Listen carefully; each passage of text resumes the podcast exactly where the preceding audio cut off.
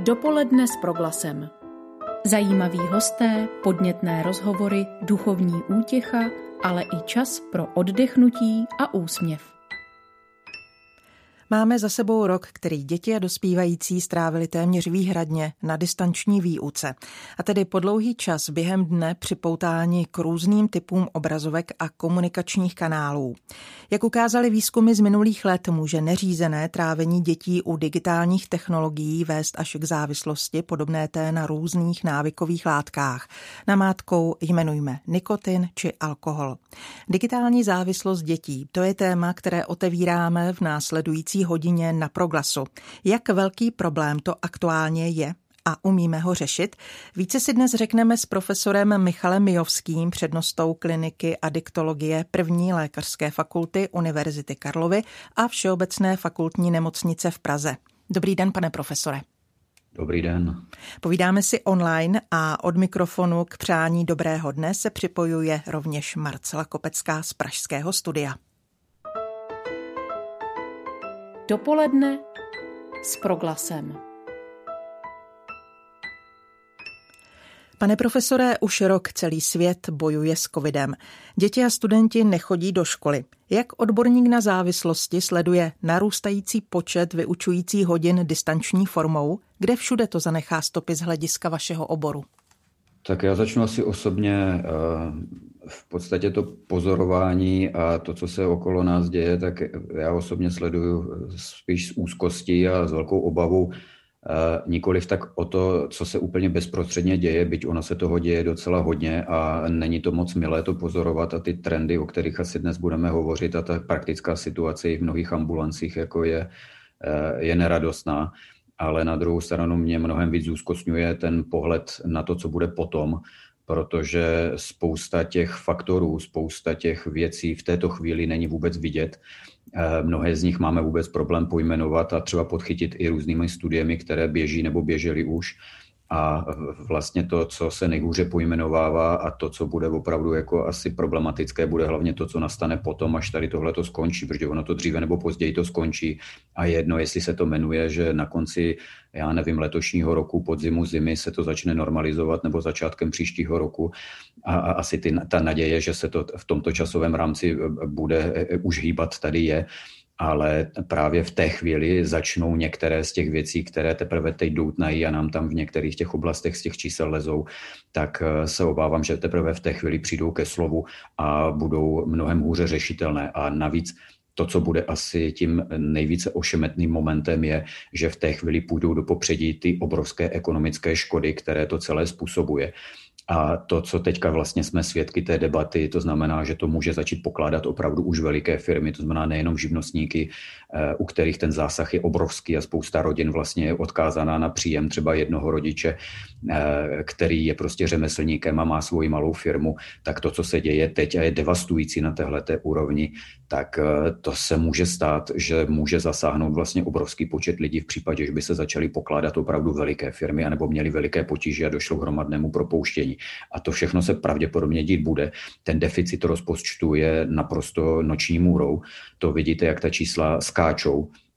A to všechno bude mít nějaký důsledek a myslím si, že každý, kdo jenom trochu přemýšlí, tak mu musí být jasný, že se to všechno bude projevovat prostě škrty ve státním rozpočtu a naprosto drsným škrcením a že to nebude srovnatelné například s tím, co jsme zažili před deseti lety po té první ekonomické krizi, kdy prostě, eh, omlouvám se za tu zkratku, ale prostě stačilo to drobné přiškrcení pár kohoutků a všem se nám to zdálo být drsné, všem se nám to zdálo být hrozné a vadilo nám to na spoustě míst ale to bylo skutečně v zásadě kosmetické proti tomu, co nás čeká v této chvíli. A je jasné, že ty nejcitlivější oblasti, eh, které to zasáhne, budou právě oblast sociální, zdravotní a že současně tím pádem je jasné, že to celé bude mít nejvíce devastující vliv eh, a přímý vliv vlastně na ty nejchudší lidi eh, tady a nejenom tady. To se bude týkat úplně celé Evropy a samozřejmě celého civilizovaného světa. Dá se na tu situaci teď nějak připravit? Můžu vzít odpovědnost za sebe jako za jedince v tuhle chvíli a naplánovat si tu budoucnost nějak? Měl byste pro nás radu? Tak eh, já to zkusím možná rozdělit na dvě části, byť tady jdu trošičku mimo svůj obor, takže to bude takový trochu tenký let. Nicméně na té individuální úrovni si myslím, že jedna rovina je se prostě vůbec na to připravit v hlavě. To znamená prostě s něčím takovým počítat, nemít představu, že to nejhorší, co se děje, je teď, prostě protože je dobré mít trošku ten pohled ne za jeden, ale za dva rohy a mít vůbec v hlavě ten koncept, že vlastně to těžké nás teprve bude chystat, eh, čekat. Eh, současně je potřeba si představit, že zejména ti, co mají děti, tak eh, teď je sice šílené ráno vykopat z postele a posadit k tomu počítači a vůbec donutit, aby se převlíkli a, a dali si nějakou snídani ale ten náraz, ten přijde vlastně v momentě, kdy už to nebude o tom, že je dokopete k tomu počítači, ale že bude muset vykopat jako z baráku a dostat je do školy. A dostat tam znovu ty úplně elementární návyky, dostat tam ten režim a současně je naučit znovu fungovat, ono jako jenom to bude velmi těžký a to je ta technická stránka. Potom tam nastupuje ta sociální stránka, ta, ta, jako vlastně tam spoustu věcí ani pořádně neumíme dnes pojmenovat, jako v tom, co se asi všechno děje a, a dít bude. Tak to je ta individuální úroveň, jako ve které už jenom prostě mít v hlavě ten koncept, a, a ten čas, to časování jako prostě všech těch problémů, které nás čekají, tak to si myslím, že je důležité a je důležité se z toho nehroutit, ale prostě vzít to jako něco, co zasáhlo generace před námi prostě každá ta generace měla nějaký průšvih prostě během svého života. Jako asi nikdo taky nebyl nadšený, eh, kromě pár výjimek z toho, co se tady dělo v 50. letech. Nikdo asi nebyl úplně nadšený, eh, až na pár výjimek v tom, co se dělo v 8 a 69. tady a v době normalizace. A současně každá ta generace prostě měla něco, co odskákala. Eh, generace našich nejstarších babiček a dědů jako prostě zažila válku, která byla ještě víc devastující, než je to, co se děje teď. Eh, málo kdo vlastně už dneska je živý v tom, aby si pamatoval tu španělskou chřipku. Jako, jo? ať se podíváte v tom minulém století, kam chcete, tak není tam jediná generace, kterou by nepostihlo něco fakt tragického a něco takhle šíleného, jako to, co se děje teď. To znamená, důležité je prostě vidět v tomto světlo na konci tunelu, je důležité vidět, že prostě nám nezbývá nic jiného, než to zvládnout, tak jak to zvládly ty generace před náma. A důležité je tam vidět, že to nejdůležitější, co můžete udělat pro své děti a sami pro sebe, je, že prostě se z toho nebudeme hroutit a prostě se k tomu postavíme a nějak tím projdeme. Uh-huh. My se dnes budeme Pardon, bavit, ano. A potom je teda ta druhá ano. půlka, je, co proto můžeme udělat jako stát, protože samozřejmě každý z nás jsme nějakou součástí nějaké struktury. A to, co třeba byla studie, kterou dělala třeba nadace Sirius ve spolupráci s dalšíma institucemi, jako jsme my a podobně, tak eh, tam je vlastně vidět, že jsou i systémová opatření, která můžeme udělat. To znamená, například dnes už víme, co jsou ty nejvíce zasažené skupiny, například samoživitelé, například nejchudší, například lidé, kteří ztrácejí to zaměstnání a je naprosto jasné, že ne, jako je úplně iracionální, abychom investovali prachy plošně a rozdávali všude okolo, ale je důležité ty prachy prostě skoncentrovat a udělat cílenou pomoc na ty skupiny, které jsou zasažené více a současně nezdržovat to nesmyslnými administrativními opatřeními, protože umíme naprosto přesně pojmenovat, kde je ten problém a je možné naprosto přesně zacílit tu pomoc a v té chvíli by mi připadalo opravdu naprosto hloupé, aby to celé pak bylo ještě sešněrováno nějakými dalšími administrativními opatřeními, prostě protože ta by byla zbytečná zdržující. My se dnes budeme bavit o digitální závislosti dětí. Mě by zajímalo, zda se nějakým způsobem projevil ve vaší ambulanci právě uplynulý rok s ohledem na počet dětských pacientů, u kterých se nějak eh, váž, nějaká vážnější forma závislosti ukázala. Tak já začnu od toho nejjednoduššího, na co vidím, a to je to, co mám v baráku, to znamená u nás na klinice. Když to vezmu vlastně pohledem holých čísel, tak například naše ambulance, dětská ambulance, která je integrovaná vlastně do, takové, do takového širšího konceptu multidisciplinární veliké ambulance, tak eh, Tahle ta ambulance se v podstatě dostala do naprosto neuvěřitelného nárůstu pacientů, to znamená v průběhu roku dokonce několikrát stop stav naprosto na přijímání nových lidí a dlouhé čekačky současně třeba jenom ekonomicky, abyste měli představu, přestože jsme museli několikrát během roka regulovat, eh, to znamená prostě omezit péči, přestože jsme měli nemocný personál. To znamená, to všechno by vám za normálních okolností do toho výkonového plánu a do těch výkonových ukazatelů se promítlo, že jdete do minusu. Tak přesto přeze všechno jsme měli 120% výkonnosti v téhle ambulanci. Jo. To znamená, na tom můžu demonstrovat vlastně i přesně na těch číslech, jak to vůbec vlastně vypadá a jak je to přetížené. A současně pokud dobře sleduju i reakce kolegů z dalších ambulancí, tak víceméně ten nárůst je velmi výrazný. A současně je samozřejmě do značné míry reprofil, reprofilací, to znamená, že se objevují mnohem více jiné skupiny pacientů než dříve, respektive v jiných proporcích. A to, na co narážíte tou otázkou, je, na co můžu vlastně odpovědět velmi jednoduše. Ano, mnohem více se objevují děti a rodiny, kde je obrovský problém se zvládání technologií, to znamená telefonů, počítačů, eh, tabletů a prostě dalších technologií, které používáme v tom každodenním životě, ať už pro výuku, nebo pro práci, a nebo teda pro zábavu eh, v různých oblastech. Je to trochu paradoxní situace. Dlouhodobě jsme děti odháněli od obrazovek tabletů, iPodů a počítačů a teď je k ním zase nutíme sedat. Jaké dopady to má nejen na zdraví, ale i na duševní rovnováhu dětí a teenagerů? No to můžeme jenom spekulovat, protože na spoustu věcí zatím máme sice prvně naznačující čísla, jako ve smyslu toho, jak se chovají, kolik toho času mají, ale co se týká těch dopadů, to můžeme fakt jenom spekulovat, protože eh, bavíme se o tom, že máme k dispozici nějaké hotové studie předcovidové, to znamená toho, co dělá s dětským mozkem, vyvíjejícím se mozkem, prostě dlouhodobý pobyt ve virtuální realitě a podobně. A tady bí na poplach někteří kolegové z neurologie, a vůbec z oblasti neurověd, jako protože samozřejmě prostě předtím jsme alarmovali lidi a snažili se jim vysvětlovat, že dlouhodobý pobyt ve virtuálním prostoru a, a, a, a koukání na tu obrazovku e, má spoustu negativních dopadů na ten dětský mozek a že ten dětský mozek je na to prostě mnohem citlivější než dospělácký. A teď najednou vlastně jsme opravdu v situaci, kdy v podstatě ty děti překračují ty limity násobně a my je dokonce do toho nutíme. Takže jako je to určitě něco, co bude velikým problémem a současně to není jenom o té části za ty neurovědce, ale je to vlastně o té části, která je tradičně do toho našeho oboru, to znamená skutečně prostě to, co se promítá do toho každodenního chování, do toho rozpadajícího denního režimu, eh, do toho eh, negativního dopadu například na sociální vztahy, na způsob, jakým komunikují a vztahují se ke svým vrstevníkům. A toto je něco, co samozřejmě i z hlediska těch návratů a z hlediska té korekce nebude moc jednoduché, a co se taky docela blbě zkoumá, pojmenovává a, a, a velmi obtížně vlastně podchycuje. To znamená, prostě bude to bez pochyby generace, která si sebou prostě takovéto stigma, jestli můžu použít to slovo, ponese.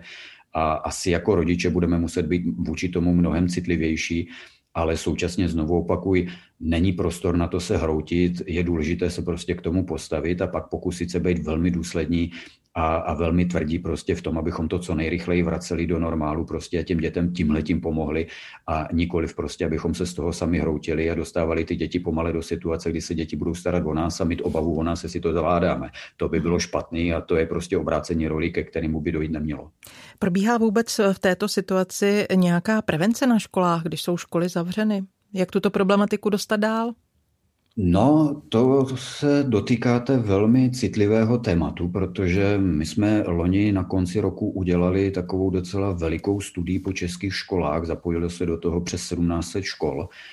To už je poměrně velký počet a ten obrázek je docela neradostný, protože Nejenom, že v té předcovidové době se nám úplně nedařilo implementovat, dostat do reality ty preventivní programy. To znamená, zatímco Česká republika eh, disponuje naprosto originálním celonárodním konceptem prevence rizikového chování u dětí, vyvíjíme to téměř 20 let, eh, dávají nás jiné země za vzor a jezdí se semka na to lidi koukat a my o tom jezdíme povídat ven, jak jsme to vytvořili, ale je to zavedené jenom na relativně malém počtu škol a obtížně se to zadávádělo předtím. A teď vlastně koukáme s otevřenými ústy vlastně na to, jak se nám to rozpadá a jak vlastně ten systém je, je, je choulostivý. Takže prostě problém tady opravdu reálně je v oblasti poskytování prevence. Eh, současně máme to v online, že použiju to slovo, máme to v online přenose, protože eh, součástí vlastně politiky kvality, kterou tady eh, docela tvrdě jako jsme vybudovali, to znamená certifikujeme ty poskytovatele, certifikujeme ty programy a máme poměrně velmi přísná, přísné standardy kvality nastavené a v realitě zavedené, tak součástí tohoto konceptu je taky celonárodní monitorovací systém SEPA, do kterého se přihlašují školy. právě ty školy, které v tom byly zapojené, tak to byly ty, které nám poskytly ty data.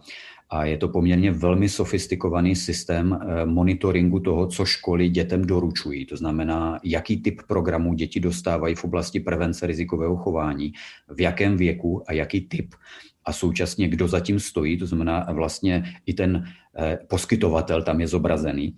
Takže je to skutečně poměrně velmi detailní systém, který on slouží té škole samotné pro nastavení těch programů, ale pro nás má ten sekundární vlastně dopad, že ho můžeme využít v této chvíli a podívat se na to, co ty školy vlastně zvládly realizovat a ten výsledek je tristní, protože samozřejmě spousta těch programů je postavená na té práci tváří v tvář s těmi dětmi, je postavená na osobní práci, eh, na, tom, eh, na práci třeba se skupinou těch dětí nebo s velmi malými skupinkami. A současně to je to gro prevence rizikového chování, která je nenahraditelná. A současně velká část těchto věcí je nepřevoditelná do elektronické formy protože je to o tom vztahování se, je to o tom modelování těch vztahů, je to o sociálních kompetencích, které prostě nemůžete získat jinak, než je modelujete, než je zažijete. A to teda musím říct, že vlastně ta studie, teda, kterou jsme provedli na konci roku, teda byla velmi smutná, protože se ukázalo, že skutečně ten objem logicky se propadl a současně vlastně nám ta, ta, ta, ta situace vzala z ruky tu možnost doručovat ty programy, ty osvědčené programy správným způsobem. A sice to vedlo k akceleraci těch elektronicky doručovaných programů, což je super, ale na druhou stranu je potřeba říct a jasně pojmenovat, že tyto programy to nahradit nemohou a naopak mohou mít v sobě ten jatrogenní potenciál toho poškození, jako to znamená toho, že prostě nemůžete něco, co je o lidském kontaktu, něco, co je zažitelné, provozovatelné, doručitelné, jenom prostřednictvím toho reálného lidského kontaktu, tak to něco vlastně tyto programy nemohou nahradit. Mohou jenom něco. To je teda ten moment a ta veliká výzva, která bude teda v tom dalším období, protože potřebujeme obnovit ty standardní programy a potřebujeme obnovit jako v tom odpovídajícím objemu. A znovu opakuji, ještě ta realita má daleko do toho v té předcovidové době, eh, abychom mohli říct, že prevence na českých školách odpovídá tomu, jak by měla být a že je dostatečně kvalitní. Ne, fakt není, jako ještě nás čeká na tom spousta práce a do toho přišel ten covid. Dopoledne s proglasem. O závislostech u dětí dnes mluvíme s profesorem Michalem Mijovským, přednostou kliniky adiktologie první lékařské fakulty Univerzity Karlovy a Všeobecné fakultní nemocnice v Praze. Povídáme si online, i tohle přinesl rok s covidem pro glasu. Pane profesore, co můžeme považovat uh, už za patologické jevy digitální závislosti? U čeho bychom jako rodiče měli spozornět, případně se vydat s potomkem do vaší ambulance? Tak, to není úplně jednoduchá otázka, protože uh, ty děti jsou neuvěřitelně plastické a ta variabilita je obrovská a současně i ty rodinné normy, které v tom hrají svoji roli, jsou velice variabilní. To znamená, v tomhle smyslu je velice těžké říci, toto je norma, toto je patologie. To znamená, první bod, který k tomu mám, obrovská opatrnost v té interpretaci a, a veliká opatrnost vůči tomu, jak s tím zacházíme a e, jak to nazýváme protože u mnohých těch problémů to může být spíše drobné výchovné vybočení, u mnohých těch problémů to může být víc o rodičích než o těch dětech, jo, protože to, co třeba, já to teď použiju takovou zkratku, jako ale řeknu, ono to možná bude znít škaredě, ale jako prostě, když si přijde máma pětiletého dítěte stěžovat, že její dítě eh, kluk, holka eh, prostě tráví na tabletu moc hodin denně a že to vidí jako problém, tak když přijde prostě s pětiletým dítětem, tak ta odpověď je drtivá jako a je nemilá pro ní, protože problém není v dítěti, ale v ní.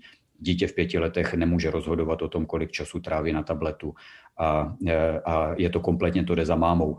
E, když s tím stejným přijde e, máma nebo táta a mají 15-letýho klacka nebo holku doma, tak je to úplně jiný téma a současně prostě není tak snadný se dopracovat tomu vlastně, jestli je to něco, co už je za hranou, anebo není protože prostě najednou znovu opakuji, eh, ty děti vás konfrontují jako s tím, eh, kolik času to používáte vy. Eh, vy jim večer přijdete dát kázání A oni vám řeknou, no to je výborně, jako kolik, jako kolik času v práci si seděl u toho ty a, a tady večer děláš ještě maily. Jako, Takže jako musíme být na to opatrní jako rodiče a já občas, jako, protože děti pomalu dorůstají, tak už jsem si vyslechl, nejednu reakci tohohle typu.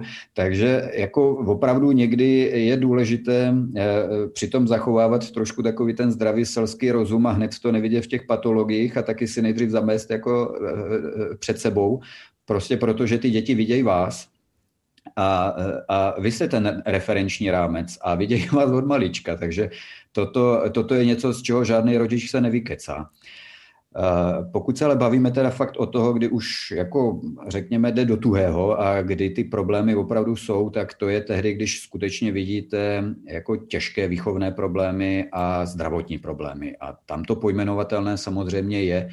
To znamená, když to řeknu velmi eh, jako v takových těch tvrdých kategoriích, tak je jasné, že eh, znovu opakuji, ta norma v různých rodinách je nastavena různě, ale to, že vás potomek pošle do háje, jako když na něho vystartujete, tak ono u těch 15-17 letých děcek eh, to v zásadě může být pořád normální reakce a hold jako prostě tam musíme jako rodiče pracovat s tím, že kontraktujeme a e, že to není tak jednoduché prosadit tu autoritu a že prostě to není o tom, že řeknete a tak to bude, ale musíte vyjednávat. Jako a je to o vašich vyjednávacích schopnostech a nejenom o té čisté autoritě a jejím uplatnění.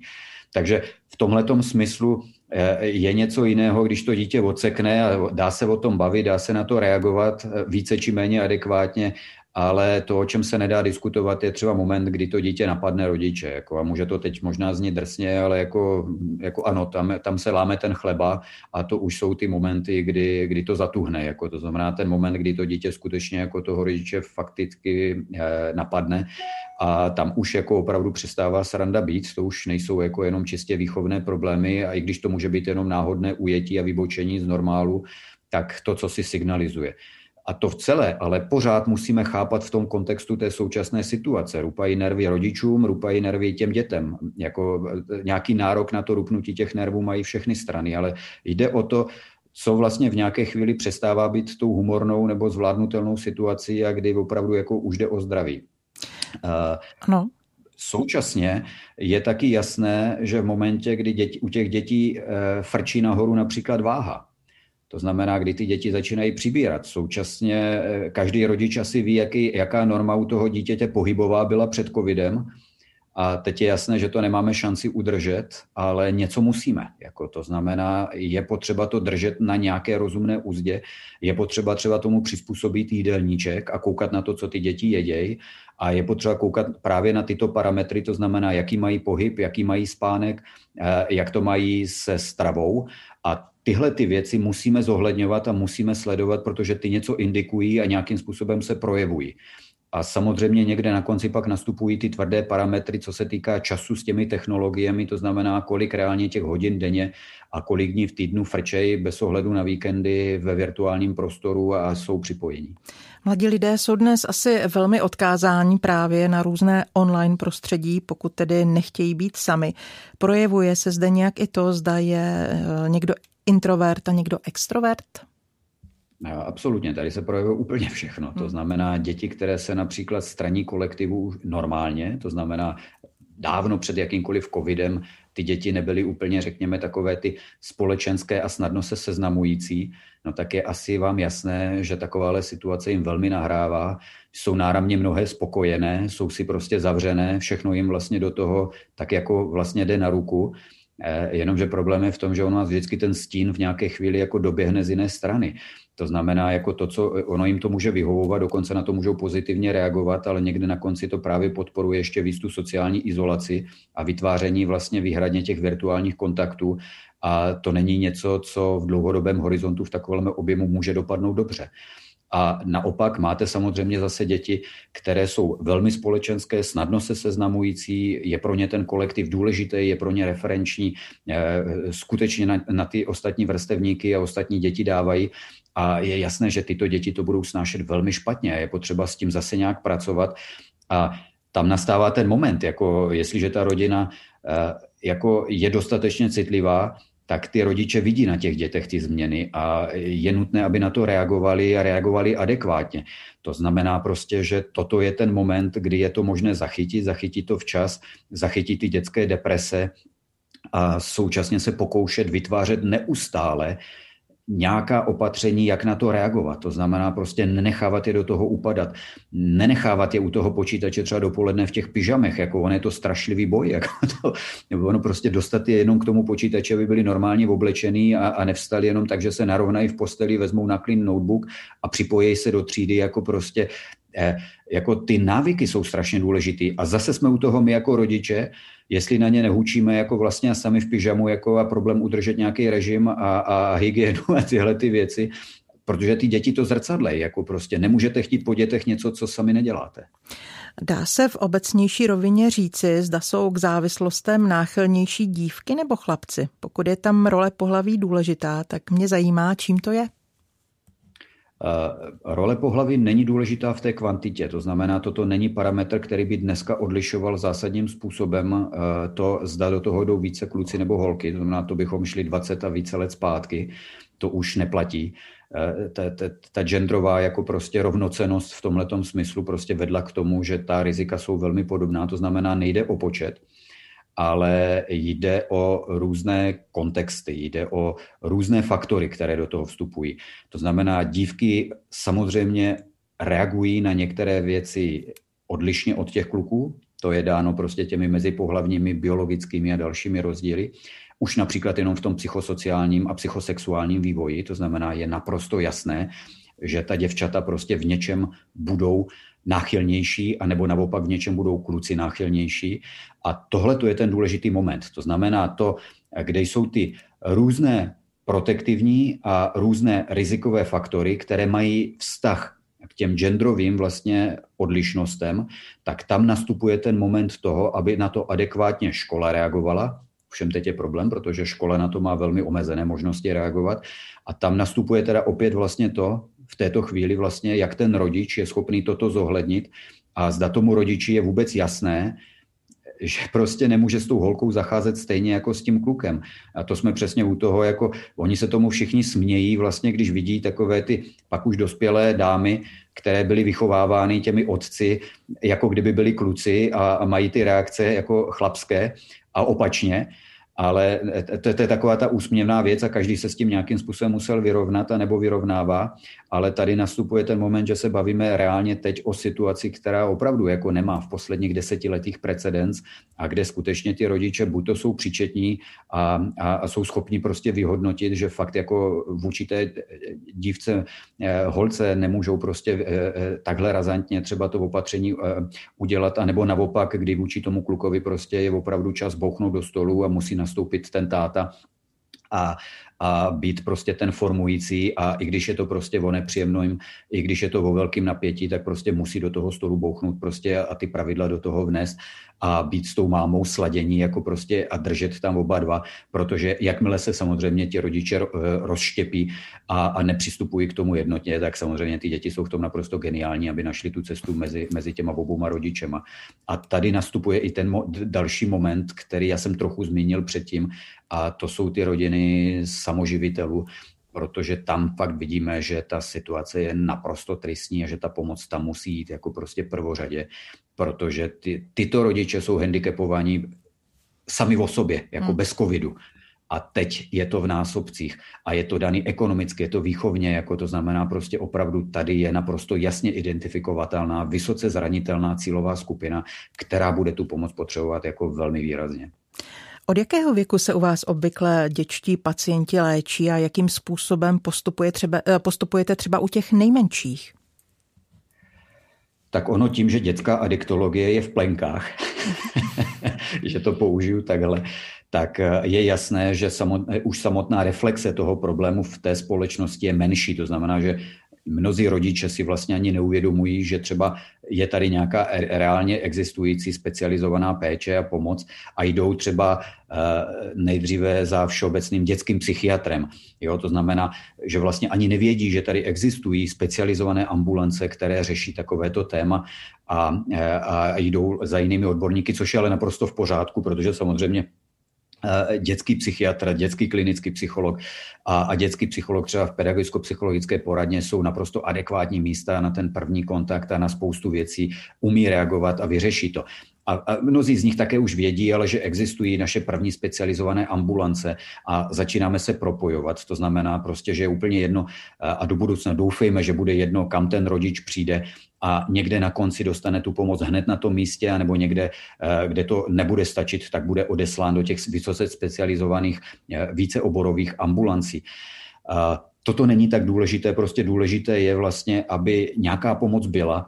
A tady je možná ten moment pojmenovat ty věci, které moji kolegové z těch oborů opakovaně říkají, ale je to něco asi, kde nebude stačit jenom to říkání, protože například dětských psychiatrů je obrovský nedostatek například limitovaný Nejvíce limitující problém pro rozvoj dětské adiktologie je nedostatek dětských psychiatrů, protože my se neobejdeme bez dětského psychiatra v týmu. Druhá nedostatková Promiňte, profese že vám do toho, je dětský klinický... Že vám do toho stoupím. Ano. Čím to že je, že je nedostatek dětských psychiatrů? Je to tím, že studenti nemají zájem o tento obor nebo odchází starší generace? No, ono, těch faktorů je tam mnoho, to já bych si možná nedovolil jen tak snadno to interpretovat a na to jsou povolenější za tu dětskou psychiatrii a mimochodem pod kopírák je to, je, je to v dětské klinické psychologii, protože dětských klinických psychologů je extrémně nedostatek. Mm-hmm. Na obě tyto profese jsou limitující. Uh, jeden problém je ta vysoká míra specializovanosti a obrovské nároky, které to na ty lidi klade. Žijeme v době, kdy je trendem chtít za co nejméně investicí, co největší výsledek. To znamená, logicky jsou preferované profese, kde nemusíte tak moc dělat, kde nemusíte nést moc velkou zodpovědnost a kde dostanete hlavně velikou vejplatu a ty děti takhle vlastně tímhle způsobem inklinují. Znamená to například, že dneska vůbec není sranda získat eh, studenty, kvalitní studenty pro lékařské fakulty. Žijeme například v době, kdy lékařské fakulty mají specializovaný vládní program, který posiluje kapacity lékařských fakult a není jednoduché ten program využít, protože prostě nenafouknete to. Ta Gaussová křivka platí všude a je neúprosná a kvalita těch uchazečů je něco, co bude limitovat všechny lékařské fakulty. A může jednotliví děkani můžou chodit povídat, co chtějí, minister může chodit povídat, co chce. Někde na konci v té populaci je konečné číslo dětí, nebo dětí, omlouvám se, to je nesprávný pojem, dospívajících a mladých dospělých, kteří se ucházejí o ta místa a prostě jsme deseti a půl milionová země. A to nenafouknete. Tady prostě najednou nebudete mít více chytrých a talentovaných dětí, které chtějí makat a mít zodpovědnost za něco. A to znamená, není sranda naplnit ty kapacity u lékařských fakult, a to se bavíme u těch lékařů a současně vlastně i ty lékařské fakulty následně, když se ty studenti začínají specializovat, tak vidíte, že některé obory, často ty nejtěžší obory, které ale v minulosti patřily mezi ty nejvíce prestižní, tak je problém naplnit. Protože samozřejmě, já to teď přeženu, ale všichni by chtěli dělat eh, plastickou chirurgii jako jo, a podobné věci, eh, eh, estetickou medicínu. Toto jsou najednou momenty, kdy čelíte tomu, že ta zodpovědnost a potřebnost těch lidí v těch těžkých oborech ve směném provozu a podobně je něco, co samozřejmě jako prostě bude obrovským problémem do budoucna a projevuje se to i na této oblasti. A taky je potřeba říct, že ta příprava je dlouhá, je drahá, a někde na konci to musí být diferencované a nějakým způsobem atraktivní pro ty lidi. To znamená, je to samozřejmě taky o penězích nebo je to hodně o penězích. Ale vstupuje do toho více faktorů a skutečně jako myslím si, že není potřeba chodit kolem horké kaše. Ten celospolečenský trend na to, abyste eh, co nejméně musela dát a co nejvíce dostala, tak ten trend se promítá úplně do všeho a nejenom do toho způsobu, jak žijeme, ale taky do toho, jak si ty dospívající vybírají svoje zaměstnání a co od něho čekají. A ty naivní ale bohužel velmi rozšířené představy, že prostě přijdete, nebudete muset umět nic, nebudete muset moc dělat, hodíte kopita na stůl, dostanete 70 tisícovou výplatu k tomu služební telefon a auto a budete ještě poroučet dalším 50 lidem, jako to, tak tu představu má dneska mnohé dítě, jako když jde. A e, bohužel, jako ale ten počet dětí, které tuto představu mají, je poměrně velmi vysoký a zvyšuje se. My si dnes eh, s profesorem Michalem Mijovským, přednostou kliniky adiktologie, povídáme o závislosti u dětí. Eh, pane profesore, o dětských psychiatrů eh, postupme prosím dále. Čím by se tedy v době omezeného režimu, bez možnosti navštěvovat kroužky, bez možnosti společenského kontaktu dětí, čím by se vlastně to všechno dalo nahradit tak, aby ty děti po mobilech, tabletech a po počítačích nesahaly stále častěji. Teď konkrétně v této době, co byste nám radil? No, tady je každá rada dobrá, protože přestože se tímto oborem živím, tak musím říct, že ani jako rodič a v nějaké chvíli ani jako člověk, když sedíte v tváři tvář pacientovi, tak to není moc jednoduché, protože spousta standardních věcí, na které jste zvyklá, například v režimových opatřeních, tak najednou prostě je, je vlastně nemůžete ani uplatnit, prostě protože nejsou dosažitelná. Uh-huh. Eh, nejsou dosažitelná ne například pro to, co je běžné v tom normálním chodu, to znamená, že třeba pro některé rodiny to není jednoduché ekonomicky a technicky, ale oni najednou nejsou dosažitelná prostě proto, že nejsou. Nejsou kroužky, je, ne, ne, nemáte ve škole možnost spousty opatření a dohodou se školou a se školním psychologem a podobně.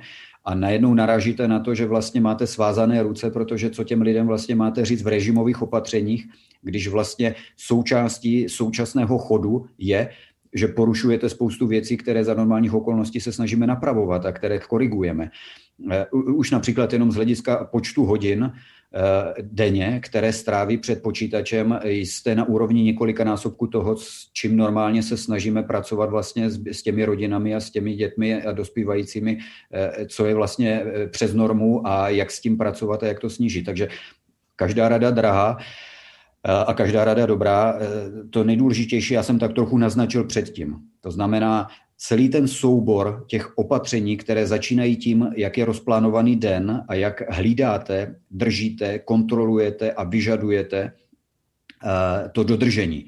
To znamená, v kolik se ráno stává, e, že ráno musí běžet hygiena, že se ráno musí převlíknout, že se musí nachystat, že by se měli najíst, než si k tomu sednout. To znamená prostě například jenom to ráno musí být takhle vyjádřené a jakmile připustíte, že se to začne rozpadat, už jste na té ploše, jako prostě, kde se to všechno bude potom už jenom zhoršovat. Jak pracujete s přestávkama? Jak to dítě vlastně, co se děje během té přestávky, jestli vlastně běží čety, jestli de facto oni pokračují dál, do toho začnou mydlit telefonama, Whatsappy a podobně, anebo jestli jdou, stoupnou, udělají pár kroků, najedějí se, napijí se, jdou na toaletu a podobně. Toto všechno vlastně je klíčové a v těchto drobnostech je to skryto. Současně, když skončí to vyučování, tak znovu to stejné.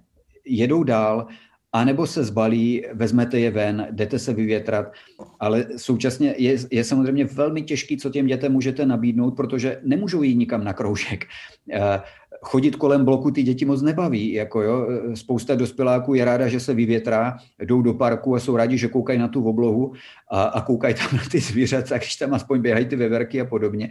Ale e, ty děti samozřejmě prostě jsou zvyklí na eh, zábavu, která najednou pro ně není dostupná a fakt jim to nenamluvíte, že je to teďka má začít bavit, jako když do téhle doby měli něco jiného. Takže je to opravdu jako velice složité a klade to úplně jiné nároky na ty rodiče, aby ty děti motivovali a dostali do toho, že je nutné v nějaké chvíli prostě noťas zaklapnout a fakt vypadnout ven a najít nějakou zábavu, která bude prostě jiná, než jenom koukat do počítače nebo koukat na ten mobil a být na Whatsappu nebo na čemkoliv jiném, na Facebooku jako prostě a, a komunikovat s lidma okolo sebe normálním způsobem. To fakt je to teďka těžký pro každého z nás. Dopoledne s proglasem. S profesorem Michalem Mijovským se dnes na proglasu věnujeme problematice digitální závislosti u dětí. Pane profesore, existuje v očích odborníka na závislosti optimální věková hranice, kdy dovolit dětem první telefony, tablety a další zařízení? No, názory na to jsou docela různorodé. Současně ono to spektrum eh, názorové docela pokrývá nejenom co se týká příspěvků jednotlivých oborů, to znamená neurologie třeba, a, nebo třeba i pedagogiky nebo speciální pedagogiky, ale z druhé strany do toho samozřejmě vstupují osobní názory těch odborníků a e, jako je moc pěkné hovořit vždycky o té evidenci a evidence-based přístupu, ale potom v té praxi to potom vypadá, že samozřejmě každý nějaký osobní názor na to máme. A potom máte samozřejmě takové ty kritičtější hlasy, které říkají, prosím vás, ne, nedělejme jako z komára velblouda, jako je jasný, eh, že to možná v porovnání s tím, co doteď bylo, tak jako je to hodně jiný, ale současně eh, ten mozek je velmi adaptabilní eh, u dětí a, a, a plastický a umí se velmi v mnohem přizpůsobit. A současně my to fakt dlouhodobě velmi obtížně můžeme vyhodnotit, protože fakt jako uvědomme si všichni, že ty technologie vlastně vstoupili do, do situace, kdy ještě moje generace vlastně, já, my si pamatujeme ty PMDčka, IQčka a podobně, jako a vlastně mít počítač to nebylo normální v domácnosti a chodilo se na to jako do svazarmu a podobně, nebo do škol první jako někam podívat, tak eh, je potřeba se podívat vlastně na to, že my nemáme zkušenost generační, ve smyslu vlastně několika generací a podívat se na ten celoživotní vliv a jestli skutečně ty změny v té dlouhodobé perspektivě jsou takové, jaké čekáme z těch průřezových studií a z těch průřezových dat. Takže velká opatrnost a velký respekt k tomu, že spoustu věcí opravdu dnes nemůžeme říci. A někde na konci je jasné, že vám do toho vstupují úplně ty nejzákladnější zákonitosti vývojové psychologie, a pedagogiky a že je jasné, že například jako naučit se regulovat věci znamená, že to je ruku v ruce vlastně s obecně dovednostmi těch dětí umět regulovat cokoliv. To znamená, že je jasné, že například úplně ty malé děti, bavíme se teďka třeba o věku předškoláků, tak je jasné, že ty seberegulační dovednosti ty děti, jako to je věkově dané, vývojově dané, že mají velmi slabé. A znamená to, že tam musí být velmi silně přítomný ten vnější regulační faktor a že například jako dítě v předškolním věku je absolutně vyloučeno, aby mohlo regulovat tyto věci samo, protože tyto dovednosti nemá. A pokud si nějaká maminka nebo tatínek domnívá, že je možné to nechat přirozeně na těch dětech a že ty děti si přirozeně řeknou a určí, co je pro ně dobrého, tak je dobré prostě říct, že totálně mimo. Jako. A Toto je například jako něco, co se nedobře říká, je to složité, spousta lidí se za to zlobí jako a, a současně vytahují různé studie ze 60. a 70. let a, a různé alternativy a podobně, ale prostě to nepostaví na hlavu ten základ, eh, eh, který prostě dnes víme a který jako je skutečně těmi desetiletími eh, dobře prověřený, jako prostě na který ta evidence je jasná a současně každý rodič který je příčetný, tak to prostě musí vidět, že fakt to dítě ve čtyřech, v pěti nebo v šesti letech se samo nezreguluje. A současně ten moment té, eh, toho prvního stupně základní školy je vlastně tím momentem, kdy ty děti posilují tady v těchto těch dovednostech, ale kdy současně ta naše role je tam pořád naprosto zásadní a jsme to my, kdo určujeme ty hranice a musíme je určovat a musíme je vyžadovat a být v tomhle velice důslední.